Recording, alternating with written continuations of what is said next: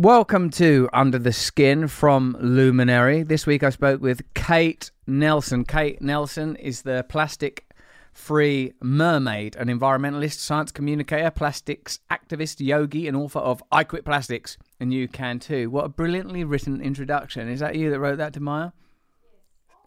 Excellent. Well done.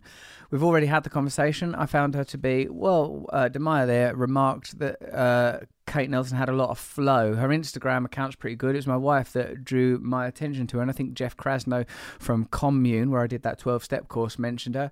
Did you like the podcast, Jen? Yeah. Did it cause you to reflect on your time back in Mullumbimby? Oh yeah, I did like one of the coffee shops though. Which one?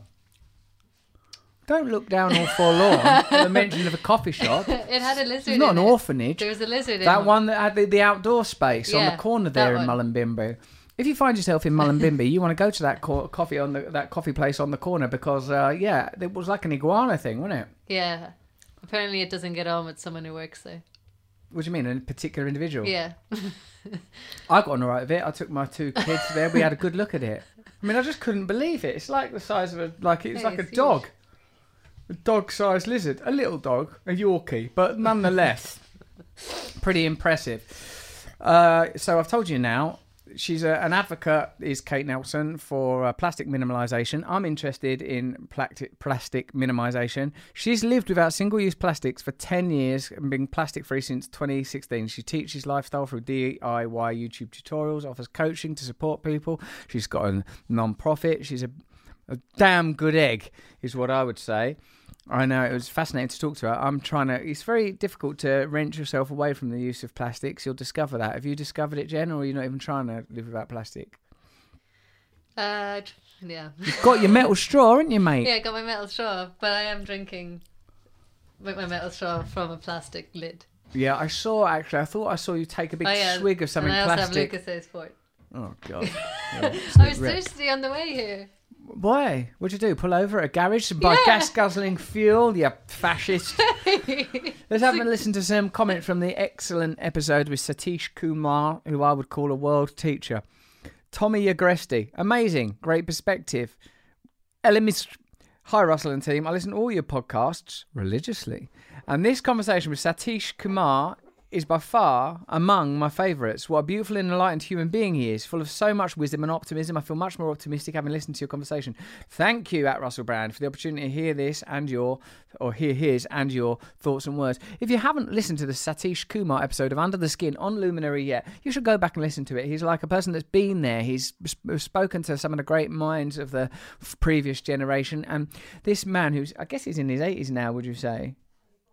He's 84 and he's so optimistic and upbeat, powerful and potent, emanating great wisdom. And for me, what I liked is that, in a sense, everything has to come from a kind of awareness. Why is it we shouldn't use plastic? Why is it we shouldn't become spellbound and hypnotized by social media? Why be kind and loving to one another? He seems to have found the access point, the fulcrum within himself, and he also has that wonderful quality of being able to make it clear to other people too. Great teacher, a lovely episode. Morag Gamble, what a name, what a person. Thanks at Rusty Rockets and at Resurgence Mag. I consider Satish to be one of the most important teachers in my life, alongside Helena Norberg Hodge, who we talk about in this uh, episode you're going to listen to in a minute. Fritjof Capra. Oh, who's Fritjof Capra? We'll investigate Fritjof Capra and others. He invited me to Schumacher College back in the early 90s. Thanks to you for bringing so much positive change. All right, so there you go. Now, I'm going to promote myself at you just in case you've never heard this before. Go to russellbrand.com, sign up to my mailing list because then you'll get these really lovely emails where sometimes I advertise these online events. We only really advertise them through the mailing list, and we're going to do, um, COVID permitting, some live events soon. I'm going to be doing some shows in uh, in London. Oxford and Reading, all these places are in the south of England. If you're around, if you're in the south of England, come to one of these socially distanced, responsible.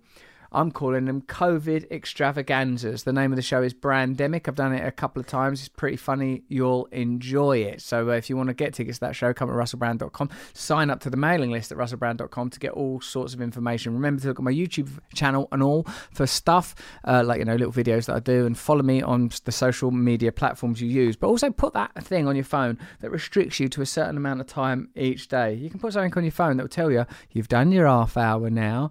You're a little addict. You don't know what you're doing, do you? You've got obsessed with it. You know, don't just unconsciously use social media. Those days are gone. Anyway, let's get into uh, Kate Nelson, the plastic free mermaid. I hope you enjoy it.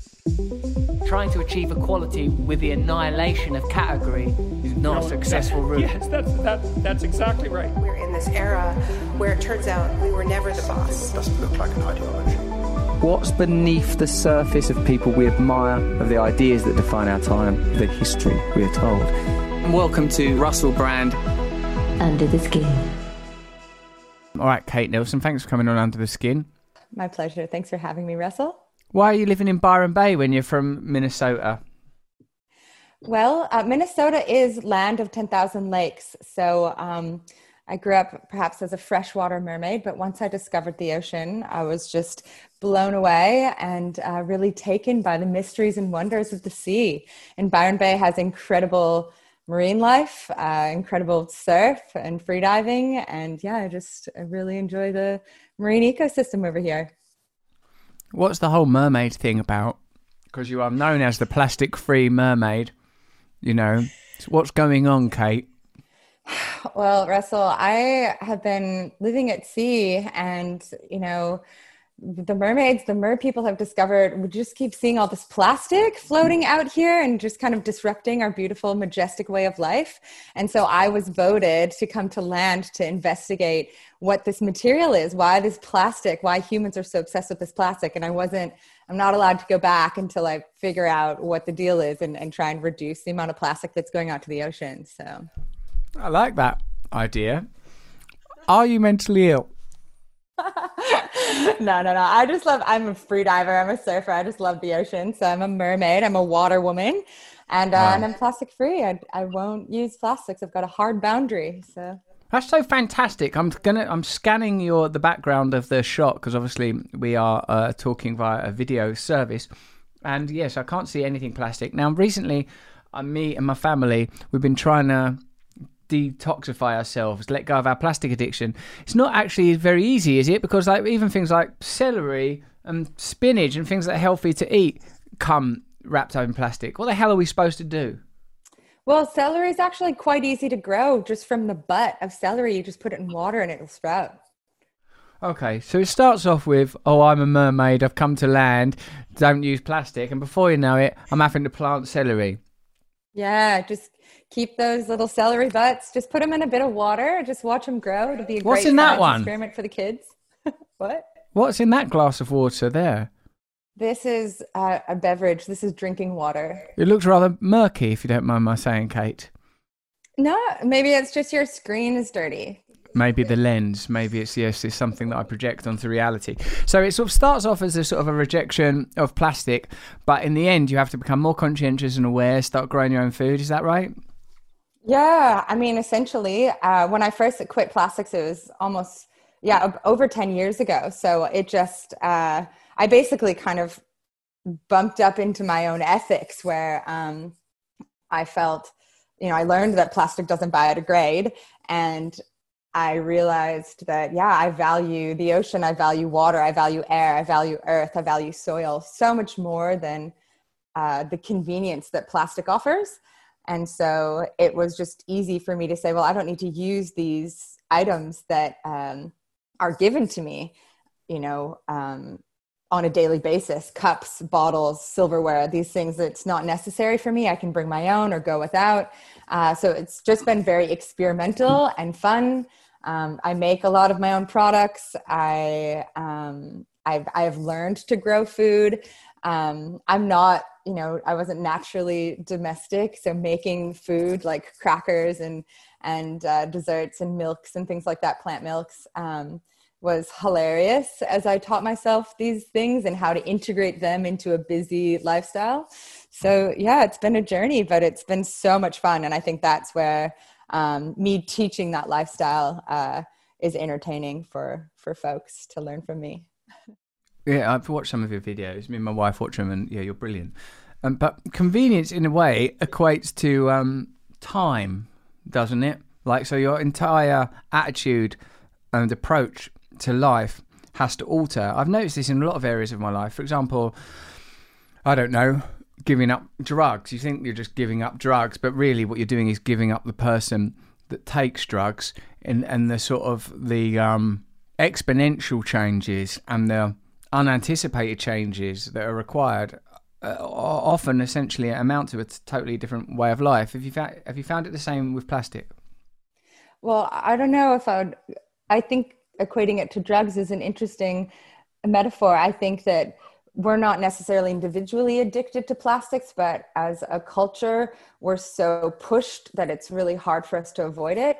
Um, which becomes somewhat of a social justice issue because so many people don't have any other options except for all this plastic packaged food.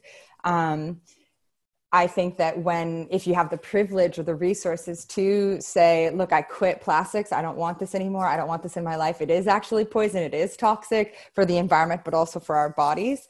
Um, once we make that decision, yeah, it, it's, it's that's kind of the micro that's the micro decision where i'm like i don't want to use this plastic anymore but the the macro or that it becomes a catalyst for an entirely different way of life. Like you said you see things more clearly you have more space you have more time you're more present for your relationships you have to do things differently. Uh, and i think that's kind of a reckoning that that we're all kind of feeling in covid is that we're we're not able to travel we're not able to do as much and we're really being forced to slow down and um, be more present in our local communities and um, grow food and really try these things that maybe we always thought we wanted to do or we'd do when we were retired but now we're like oh i can't leave. May as well learn how to grow celery. Yeah well particularly as it's so simple you just said put a butt in a glass of water. I mean that even with my horticultural limitations i can manage. Um, this transition kate this becoming more aware in a way there's a obviously stuff we can do as individuals, you know, even though when you make a decision like I want to go plastic free, you notice how immersive it is. It means you've got to change your bathroom products. It's, you've got to change the way you eat food. It's you become aware that recycling is more of a gesture than anything else. If it's not, you know, what's happening. Really, what you want to stop is production. So, in a sense, do, have you firstly, I suppose I'd like to know some. If you've got any terrifying statistics about plastic, you could hit us with those. And then, secondly, do you have a vision for how, on a sort of macro level, we could change our use of plastic? By which I mean beyond the individual, culturally and socially. What kind of legislation would be required to meaningfully alter the ecological, uh, you know, impact? Yeah, I'll start with that. Um, I think that individually if we can, if we have the resources and privilege, it is uh, a moral responsibility that we take action. Um, we know we shouldn't have, we no longer have the luxury. We're watching our, our planet change. We're watching um, society and, and people, humanity um, struggle and suffer. Uh, and so, and we're watching marine life and, and birds and, and all sorts of creatures suffering at the hands of our plastic and our pollution, um, as well as many other uh, consequences of our overconsumption and and extreme population. Uh, so knowing all of that, having that information, we should feel a moral obligation to make better choices, um, such as. Uh, eating more fruits and vegetables. And then we're like oh this is also more beneficial to my health. Great. It's a win-win. So maybe the framing um, i'm in communications right? I'm trying to like push this message. So i i'm trying to think of the different things that that uh, are motivating to people to actually to make these behavior changes and then to actually sustain them. Um, and oftentimes yeah the pollution might be one that shock fear horror um, and it might get people's attention but it's not going to necessarily sustain behavior change. Uh, so i talk a lot about the science about how plastic actually negative impacts our health which i'd love to get into later.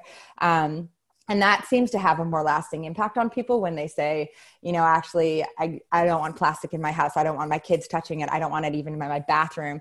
Um, and then people are more interested in purchasing plastic free products uh, you know making their own storing things in glass um, making their own plant milk so that it's not in this plastic container.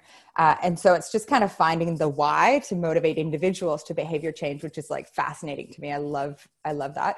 Um, but then also, yeah, we need policy change.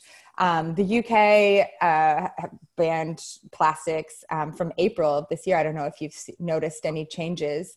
Plastic straws and stir. Well, I suppose people haven't been out and about, and you've been in Mullumbimby, so. I have noticed. It's a pain in the ass. well, you just tell that to the whales and dolphins, all right, Russell? You're right. I mean, yeah. Okay, so there is there are things happening at legislative level. Yeah. Do you hear like a lot of possibly, I suppose, right wing stuff around recycling and legislative change of this nature, where they say, well, it's not actually made any difference, and to produce the kind of paper straws or whatever, it's actually causing more ecological. Do you hear? What do you do when you hear that sort of stuff? Agreed.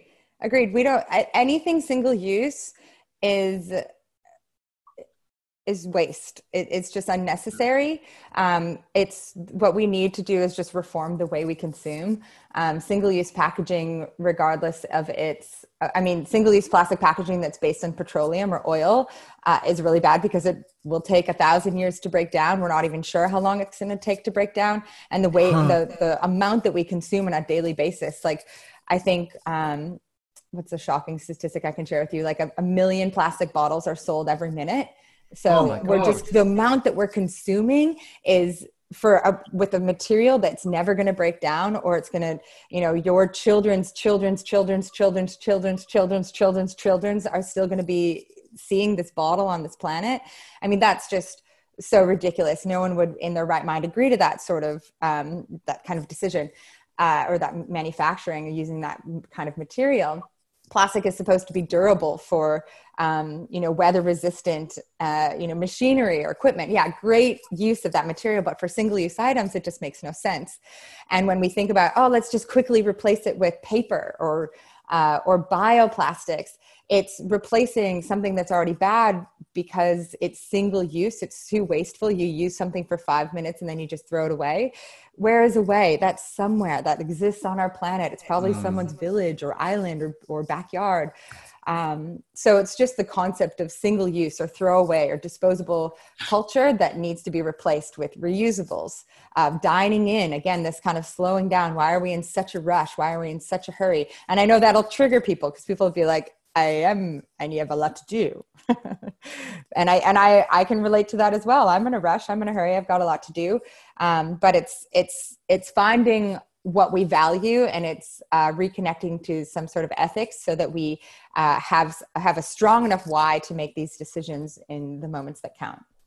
Two things that occur to me, Kate, when you're talking, is that one, it requires a kind of quite significant shift of consciousness a significant shift in the way that we live life. By, by shift of consciousness, I mean becoming aware of plastic and the consequences of plastic, and that we're valuing convenience over durability, which for me is a kind of a disconnection. There's a sort of a spiritual disconnection from our environment that we see ourselves as atomized individuals, and we're we're um, detached from the consequences of our actions and the consequences of our lifestyle. This is evident in other areas there's also, I feel like, a kind of almost futility in trying to address a problem of such scale. I feel, and uh, although, of course, with matters like this, a transition can occur kind of instantaneously. When I think about what a truly radical political movement might look like, I suppose it would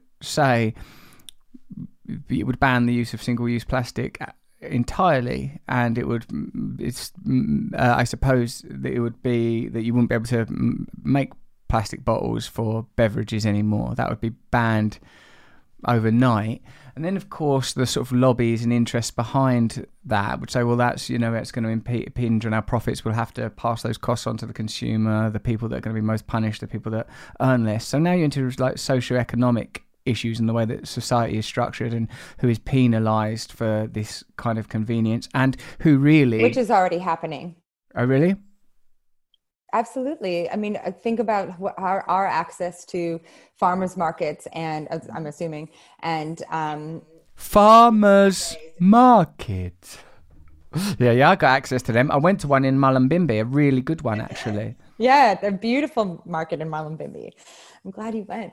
Um, and but so many people live in food deserts, and they only have the like already they're they're having to absorb, um, you know the the. I mean, we have access to so much fresh food, organic food. We have so many options. We can buy bulk. We can buy um, things that are plastic free. But many people don't have these options at all. They're they're in a food desert. They can only get plastic wrapped food. They can only get canned food. They can only get plastic um, wrapped vegetables that aren't even in season or grown in this area. They can rarely even get fresh food. So this is already a problem. Many places in in Southeast Asia or Africa. They used to have these bulk corner stores in their villages where they would go and get, you know, fill up on soy sauce and bring it home now it's all sachets these little tiny plastic sachets that are mixed material plastic metal more plastic that would never be separated and recycled. Like you said we know that recycling is a myth. Less than 9% of any plastic that's ever existed has even been recycled and i think that's high. I highly doubt that's been recycled and i think even recycling is a misnomer. We need you know it's it every plastic can't be recycled. It gets downcycled sure but it's not being recycled into something of equal value.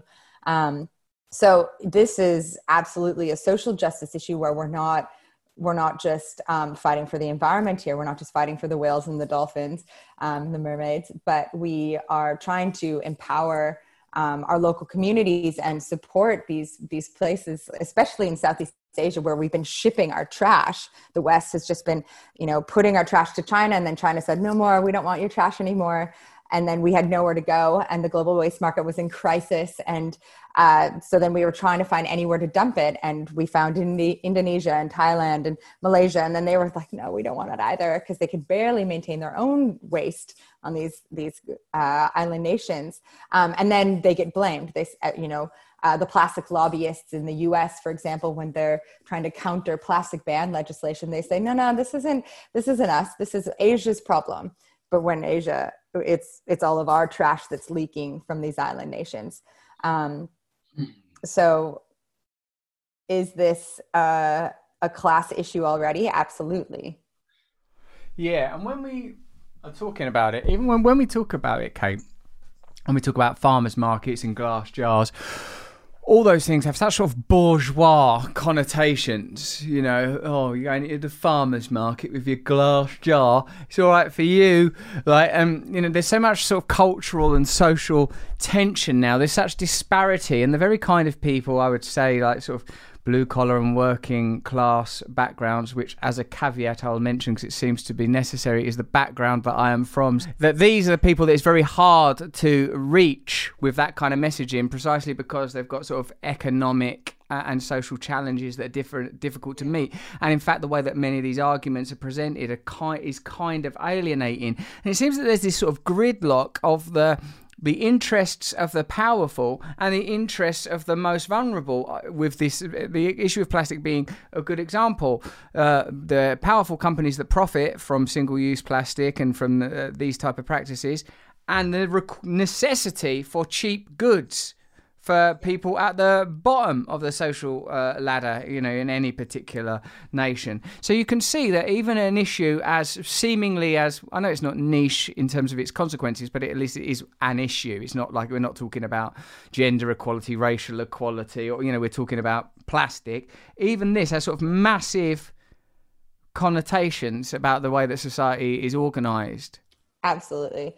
And and so many things like and is it up to the bourgeois because they have the resources? Is it going to be quick enough for them to level the play, playing field so that the more vulnerable finally have access to these things like farmers markets um, and bulk food? Is it is it the are the bourgeois are these farmers markets of mullumbimby going to make it you know create more demand and thus lower the price so that it's more accessible in time? Who knows?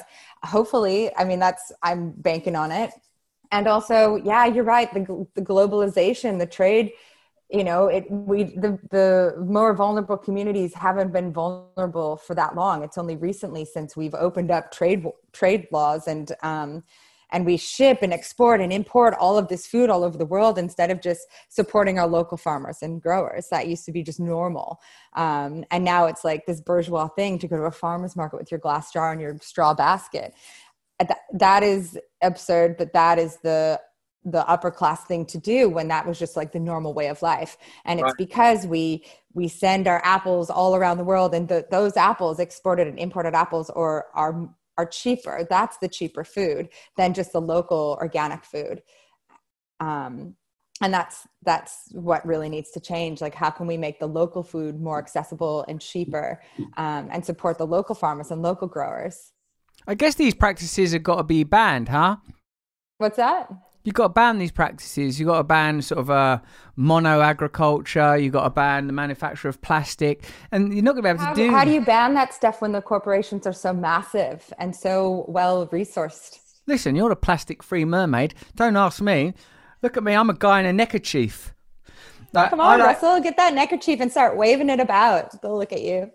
I think it's this idea. You, you must know Helena Norberg Hodge over there, right? Because she's like Helena. I'm in a beautiful women's gathering group with her right now, discussing local food movement. Bourgeois. Yeah. oh, women's circles. We've been doing this for centuries.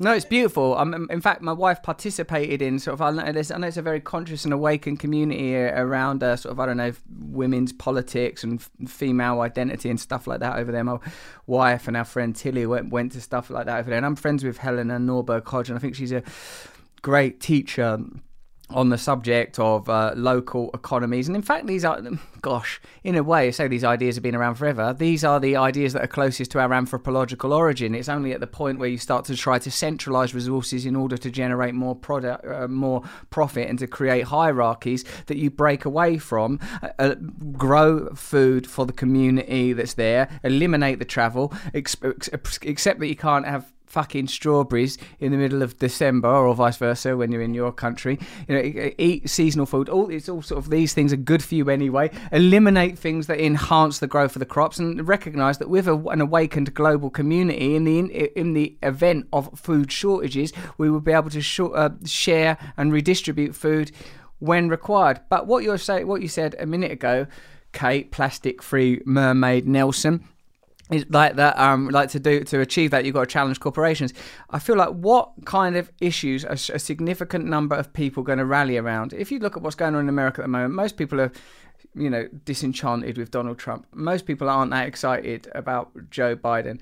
Like it seems like there's a and most people are starting to believe in pretty wacky things at the moment you know the qanon stuff and all of that. I mean people are getting like i feel there's this appetite for change, appetite for a genuine alternative. I wonder if it's possible to build a global constituency around these issues, around local eco- economies, local government, around like a system of principles that we can all adhere to where possible that include ecological respect, individual respect, the right to form individual communities, but certain things that cannot be transgressed. It seems paramount among this is the dismantling of these powerful economic interests that have um, destroying the planet as part of their business model. Yeah, beautifully said. And do you think in in trying to because this is something that we're discussing in our little in our beautiful amazing women's group. Well done, yeah. Uh with Helena, legend. Um in trying to inspire communities and people to reconnect to their local instead of being so global um, uh, people are repelled by that. They're triggered. They don't want to minimize their convenience. They want to have strawberries year round. Um, i'm interested in behavior change so i'm asking this genuinely. How do you how would you uh, persuade someone to um, not to only eat strawberries in season. Um, you know, these foods that are shipped all around, they, they have to be packaged in plastic to maintain um, their ripeness or their quality. How do you how do you say to someone no no no give up all of this convenience give up all of this comfort and just focus on your local community because i believe in that strongly. I think that's the most important thing. It's the the place where you live where you're where you're contributing where you know the mullumbimby farmers market where you run into people. It's beautiful. But i'm curious what your opinion is. How do you convince someone? What is nationalism really rather than a, other than a rerouted impulse to connect with your land and your tribe, a fictional narrative to aggregate people into great conglomerations of 50, 60, 20 million people. Belonging. If we can, in a sense, reattribute this sense of belonging to the, an appropriately sized community, an appropriate piece of land, I think that's an interesting way to go to help people to recognize that we're living in a kind of darkness and that we have lost our autonomy and freedom. This thing you said about changing behavior, it's, it's interesting you said that because I've become, as I'm sure many people have recently, fascinated with the impact of tech giants and social media platforms precisely on our behavior. It's but their expertise in behavioralism is the dominant ideology that motivates uh, their, um, or at least uh, affords them the the means to make profit. Um, as like that, Jaron Lanier says, what's being sold by Facebook and Google is the ability to manipulate your attention and behavior. With it, technology, of course, is not inherently bad. It's of course it isn't. Nothing is inherently plastic is not inherently bad. Right. It's just it's the same in a sense there's the same template argument isn't it kate so i suppose in a way unless we unless we can impact the profit incentives of the these powerful conglomerates and that can only happen like you know my friend Adam Curtis always says politicians actually do have power. You can you know we always thought oh no uh, politicians just exist at the um, you know to serve powerful economic interests but when coronavirus comes, it turns out you can get people to stay in their houses. You can ground air travel. You know, so I suppose what needs to happen is a kind of evolution of the post 2008 political parties such as Syriza, Podemos, the, I'm talking about these sort of uh, Mediterranean European parties that came about as a response to the crash itself as a result of globalization and the inability to persecute the financial interests that uh, ran riot up until that point in Wall Street and the City of London, etc. If we can create a kind of uh, global confederacy that have that align on certain objectives. It seems to me the important thing, and I spoke to Satish Kumar about this the other week, is to once to align people that are interested in social justice, and I mean at the kind of um, university campus level, to align them with the interests of working people who are currently being lost to sort of retro nationalism. If we can align their interests, if we can make people see if that whatever you what you all of us really want is power and authority in our own lives, the ability to run our own communities. And, if we want to, what what mate, sovereignty. Mm. Is that what you said? Yes. That's what we're after, aren't we? I think people. I think. I think you're right. I think. Um, capitalism has pushed us so far into this individualism uh, and our screens and technology are further supporting that, um, pulling away from community, pulling away from tribe, pulling away from nature, pulling away from land, pulling away from growing our own food, and just being sucked into um, this, you know, abyss of entertainment and stimuli and distraction and just mindless um, yeah distraction is is the best word. And and like you said they're just mining our data and um and and using our attention for profit.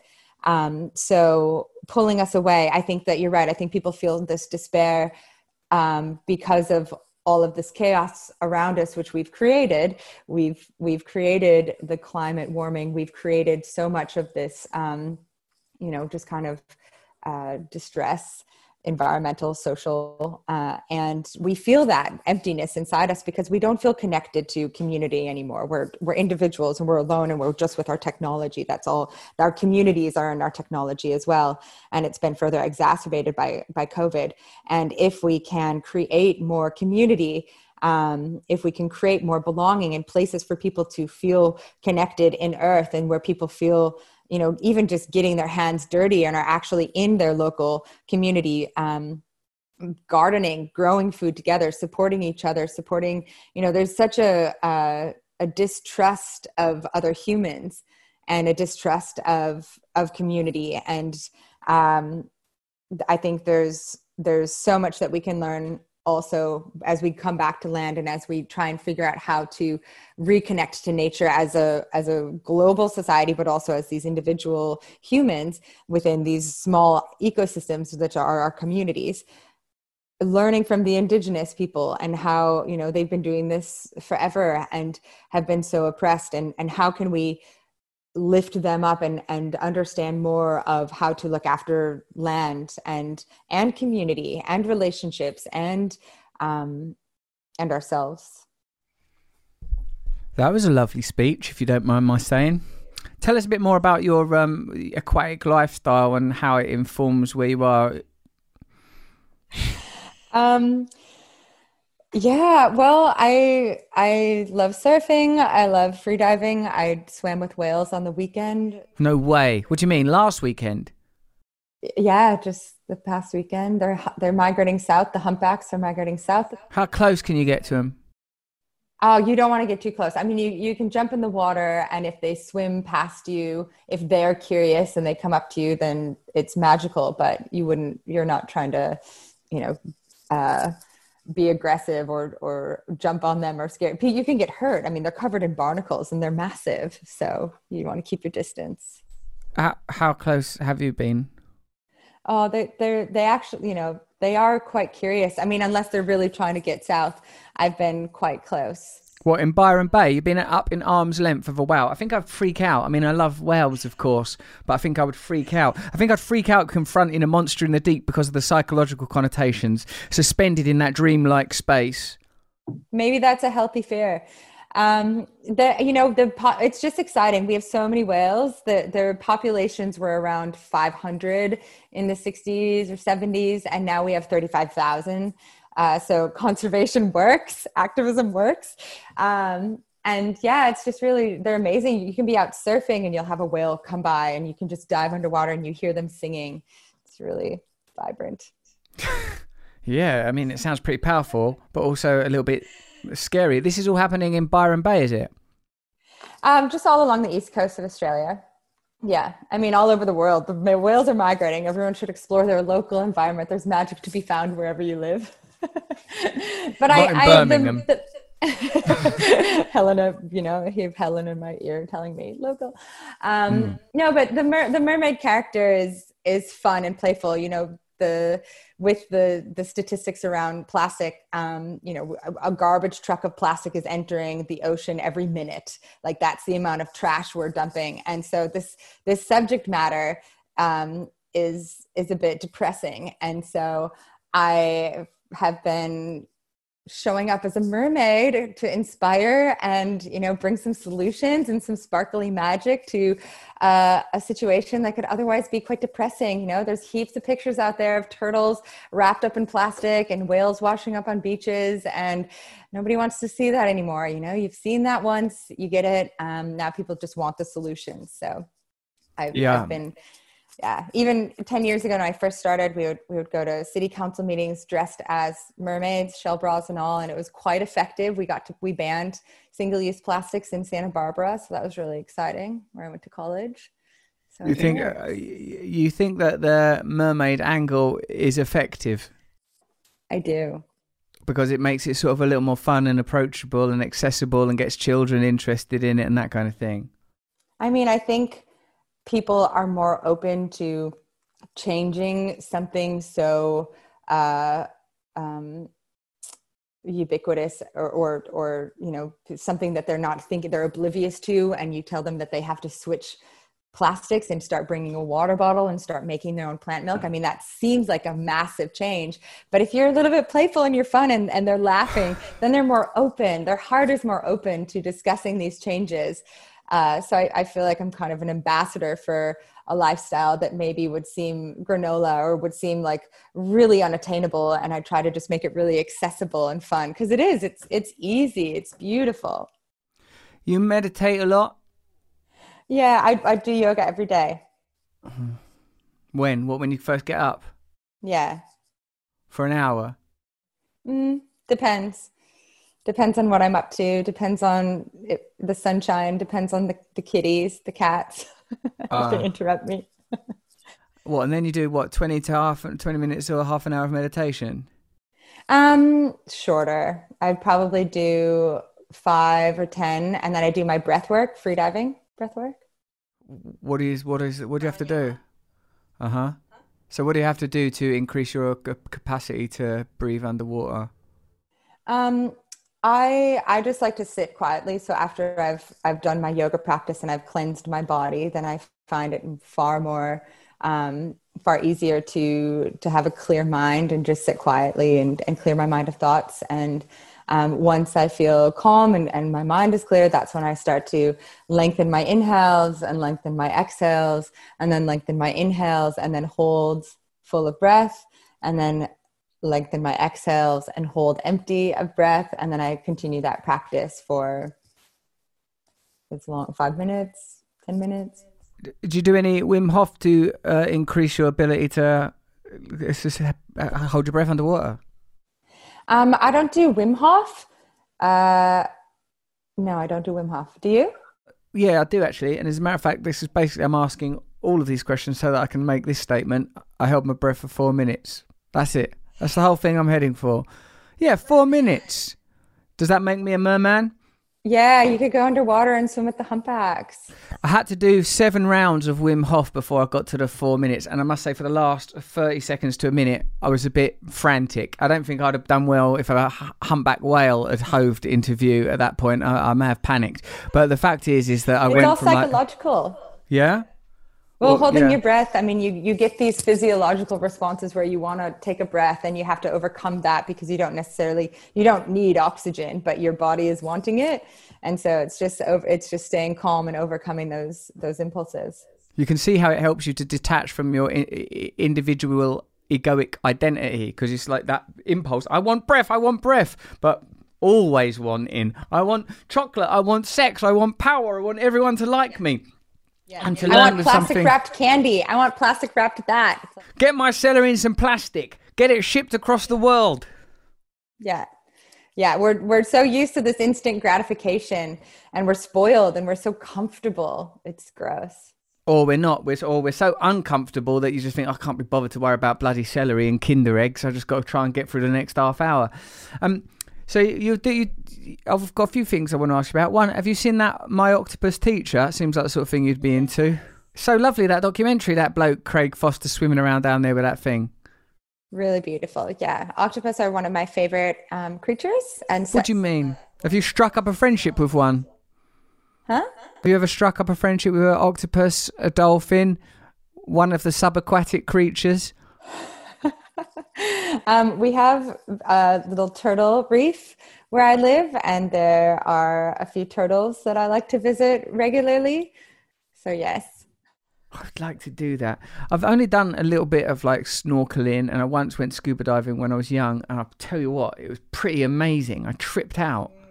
There's a parallel reality, a dreamlike world, and I think that it must put you in contact with an aspect of your nature that you obviously otherwise wouldn't access. That I think is uh, analogous to the unco- or subconscious mind. Certainly, must make you feel more whole. It must make you feel more whole to have relationships and awareness under the water. Absolutely. I think it's not just a connection to self more, but just being like it's humbling. It's um, so special to just be quiet, to not have the busy, the noise, to just be quiet underwater and to hear the clicking of the underwater world and to just be to you know the stiller you are the calmer you are the more peaceful you are the more that they forget you're even there and the more that you actually get to witness. Um, and feel so much more part of something greater than when we're out in the world it's so distracting and there's so much and it's familiar. Whereas when we're underwater it's this complete it's like outer space. It's so um, surreal to witness all these bizarre things happening uh, that it really does make me realize how small I am and how incredible and, and vast this planet is and how magical and, and how important biodiversity is and how uh, you know interconnected all of these ecosystems are. And how our our impact however small we are really does matter and is felt the world over. Yeah it seems like a very beautiful realization. I feel we've many of us are estranged from nature that our awareness is being managed manipulated and mined and focused on such a, a narrow strata of stimuli that that we're essentially are li- we are living in an illusion, as many mystical traditions have insisted. If your consciousness is continually focused on a limited number of needs and requirements and fears, is you are living in a constructed bubble. And I suppose when you have a relationship with the organic world or the natural world, you are confronted with different stimuli, different reality yeah, and you're more connected to the cycles and the rhythms of earth, and you know when to plant vegetables, and you know when to harvest vegetables, and you can feed yourself and you can sustain yourself. Hence, learning from indigenous and remembering our own nature. What's the, what do you do on your Mercast then? Your podcast called Mercast. Yeah, I started that because I didn't understand climate change well enough, and I didn't know how to um, discuss uh, the solutions and I didn't know how to um, advocate for regenerative agriculture or renewable energy. So I started that to interview experts. I figured if I didn't understand it, other people wouldn't either. Um, so I just started recording uh, conversations with amazing humans that were working on the solutions. And now I've been interviewing um, a lot of my plastic experts as well. And that's called Mercast if we want to listen to it. That's right. I see you're using this prefix mer quite a lot. You've also got a, a mer school. Yes, I do. And mermaid retreats. So the pretty fun adventures. What happens at a mermaid retreat and are they open to everybody? Well, yes, they used to be just for women, but now they're open to all genders, all mer folk. Um, it's basically, I take people on these amazing ocean adventures, uh, swimming with whales and whale sharks and dolphins and sailing around. Uh, to it's kind of like a vehicle for nurturing our connection with nature, um, nurturing our, our connection with our own purpose on this planet, um, and nurturing our connection with our intuition. So finding like how, how where how do we navigate Earth and what are our where's where do we get guidance from within uh, so yeah they're really they're really magical my favorite yeah it sounds like a, a, lovely thing to do a mer, a mer retreat or a mermaid retreat or a merfolk retreat yeah. but to do this you've got to come to byron bay and no one's going no we we sail around fiji we swim oh off God. the coast of hawaii um, we swim off the coast of Western Australia. There's there's more adventures to be had in wonderful locations around the planet. What are you doing with your non-profit organisation, Kate? Plastic Free Mermaid Nelson. Mm-hmm. Um, Save the Mermaids was a beautiful project. I started with my best friends about 10 years ago. So when I first discovered that plastic doesn't biodegrade, uh, I was just, re- yeah, really upset. And so gathered up my friends and we started Save the Mermaids. And that's when we would dress as mermaids and go to city council and just present. We had all the science. So um, Dr. Andrea Neal, who I learned that plastic doesn't biodegrade from at Jean-Michel Cousteau's Ocean Future Society nonprofit in Santa Barbara. Um, she had tons of research. Uh, and so we would take that to city council and um, present in our mermaid gear. Um, and yeah, we were quite effective and we were present at schools and businesses and just continue to educate our community. Um, and yeah, one of my best friends, Kaya, she still leads that and she takes kids on ocean adventures, continuing the ocean education and advocacy. Yeah, I see. So what you've done is you've always had a, a, passion for the ocean and a very intuitive connection with it, but uh, and you have come to realize that, that your passion intersects with a global problem of pollution and ecological decay, and specifically because of our negligent, unaware attitudes to the use of plastic. And now, in a rather fun and humorous way, you've created uh, a, a tools for education and a narrative that's uh, approachable and attractive. You wrote a book and all, is that right? Yep. I quit plastics. And you can too. Look at that. You just produced it. I saw you looking under your desk a minute ago. Was that uh, one of your cats? Or were you just studying I quit Oh, plastics yeah. I have a cat that's been climbing on things. Yeah. during this entire conversation? Yes. That's been going on. I've had dogs roaming in and out. I've eaten a bowl of porridge. I've learned a lot about conscientious plastic. I've realised I might start identifying as a mer person, going on mer retreats the second I'm able to leap on a gas guzzling sky vehicle of some description. Mm. Yeah, it's a tricky one, isn't it? The transportation, we're burning fossil fuels. Plastic is made from fossil fuels. You know, about 4% of the world's fossil fuels are used to make plastics. Uh, so, you know, in as we're trying to weigh up all of these different choices that we can make to be better humans, um, you know, which one do we do? What is better? Is eating vegan, even if it's wrapped in plastic better than eating something that's local or eating a vegetable that's not packaged but it's been shipped all around the world and has incredible food miles and has burned so many so much fuel to get there. You know we, we're overwhelmed even with these these ethical choices that we we're faced with on a daily basis once we become aware or more conscious. Uh, and even that can be overwhelming and cause burnout. So it just comes back to having a really great self-love routine Yeah, I think you're right. I think that's at the origin of it. Individual awakening, and where individual awakening meets a cause that we can uh, come together and uh, uh, uh, approach in a kind of unison. Kate, thank you so much for making time for us on Under the Skin today. Um, please, next time you give Helena Norberg Hodge, please give her my love. Next time you're swimming next to a barnacle smothered whale, be sure and give it my regards. And I really uh, hope that I get to meet with you soon and learn more about your uh, wonderful approach to ecological awareness. Mm, thank you so much, Russell, for having me. It's been a pleasure. It's been brilliant to talk to you, Kate. You really convey your message uh, beautifully. Thanks for listening to Under the Skin with me and Kate Nelson. Let me know what you thought of it on Instagram at Russell Brand there, or uh, you know Twitter if you want. And sign up to the mailing list to get information about these live shows that I'm doing and online events that I'm doing. And also, I'll answer your questions. If you've got an email for me, you can email at help at russellbrand.com. And volunteers, kindly volunteers, will direct you to resources where possible and will most importantly let you know that you are not alone in this balmy berserk world. I hope you enjoyed that uh, chat with Kate Nelson. If you did, have a listen back to Gal Bradbook. What was she? Gal, Gal Bradbook, Extinction Rebellion. Not Rebellion. That's not even a thing, is it? it Gal Bradbrook, Extinction Rebellion. Yeah, closer Yeah. to the truth, Jen. Yeah. What are you? A hermit crab? Uh, and what was I again? The mighty cougar. Tou- the toucan. The mighty cougar. the mounty cougar of the mountainside. See my neckerchief. Look at my power. A Toucan. toucan would wear a Toucan play neckerchief. that game. Toucan would totally wear a neckerchief.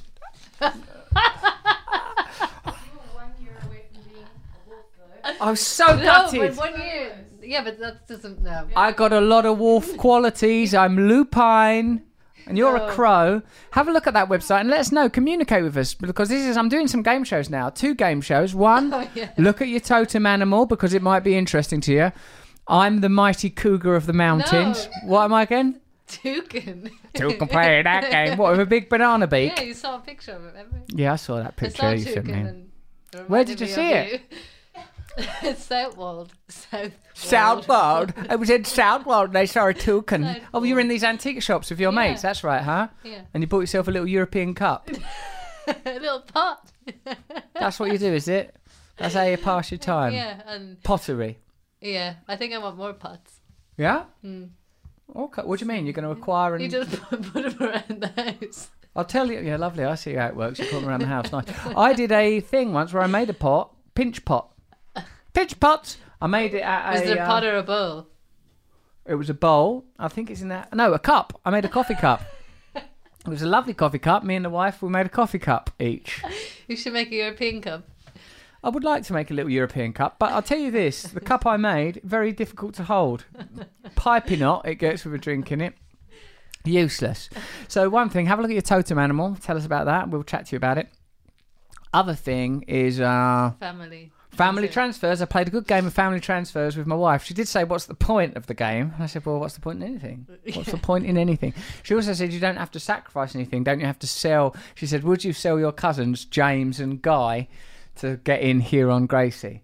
And I said, "I would negotiate that transfer as much as I've missed my cousins James and Guy." Now I've got Ryron Gracie as a cousin. Which But I in love. football, they don't exchange, do they? sometimes you do exchanges. This, but can you get someone without relinquishing someone? You could. You could build your squad, and that's what I'm suggesting. Bring in, because I'm an only child. I'm bringing in a few people. Remember, Tim Minchin as a brother, Yeah. Ryron Gracie as a cousin. I'm really building out that family with intellect and might in every direction. So you can tell us about your family transfers. Try not to dwell on the tragedy of selling a parent or anything. Focus more on purchasing in various mentors and elders and peers and perhaps even some underlings yourself. I don't know, maybe you want Greta Thunberg. I don't know what you'd do with a younger family member. I'm focusing much more on peers and elders. That's where you imagine Uncle Eckhart Tolle. Yeah, Imagine that. Christmas. He's there in a jumper, oh. as if he ain't adorable enough. He turns up at the house in a bloody like Christmas jumper with little strips of Christmas trees across them, horizontal stripes, each one with a band of Christmas trees. It should be absolutely gorgeous. What a way to spend the festive period. Although you know you'd only have five others, but you can transfer in some of the greats. Uncle Deepak, Auntie Satish. Although Auntie he's Satish. well, he's a man, but maybe I call him Auntie to honour him. Well, what about women? Well, we've got uh, who's the lady? Gilbert. Helena Norberg Hodge, Elizabeth Gilbert. So lovely, lovely, lovely Christmas. I mean, they're going to miss their actual families and partners and lovers, but that's not. Yeah, to hell with them. That's not how the game works. Hey, so listen, um, join us for more of these podcasts if you want. I mean, I'm going to be doing them. so if you want to come, come. If you want to see me live, see me live. Express yourself. Yeah. Russell Brand, Under the Skin, only from Luminary. Thank you.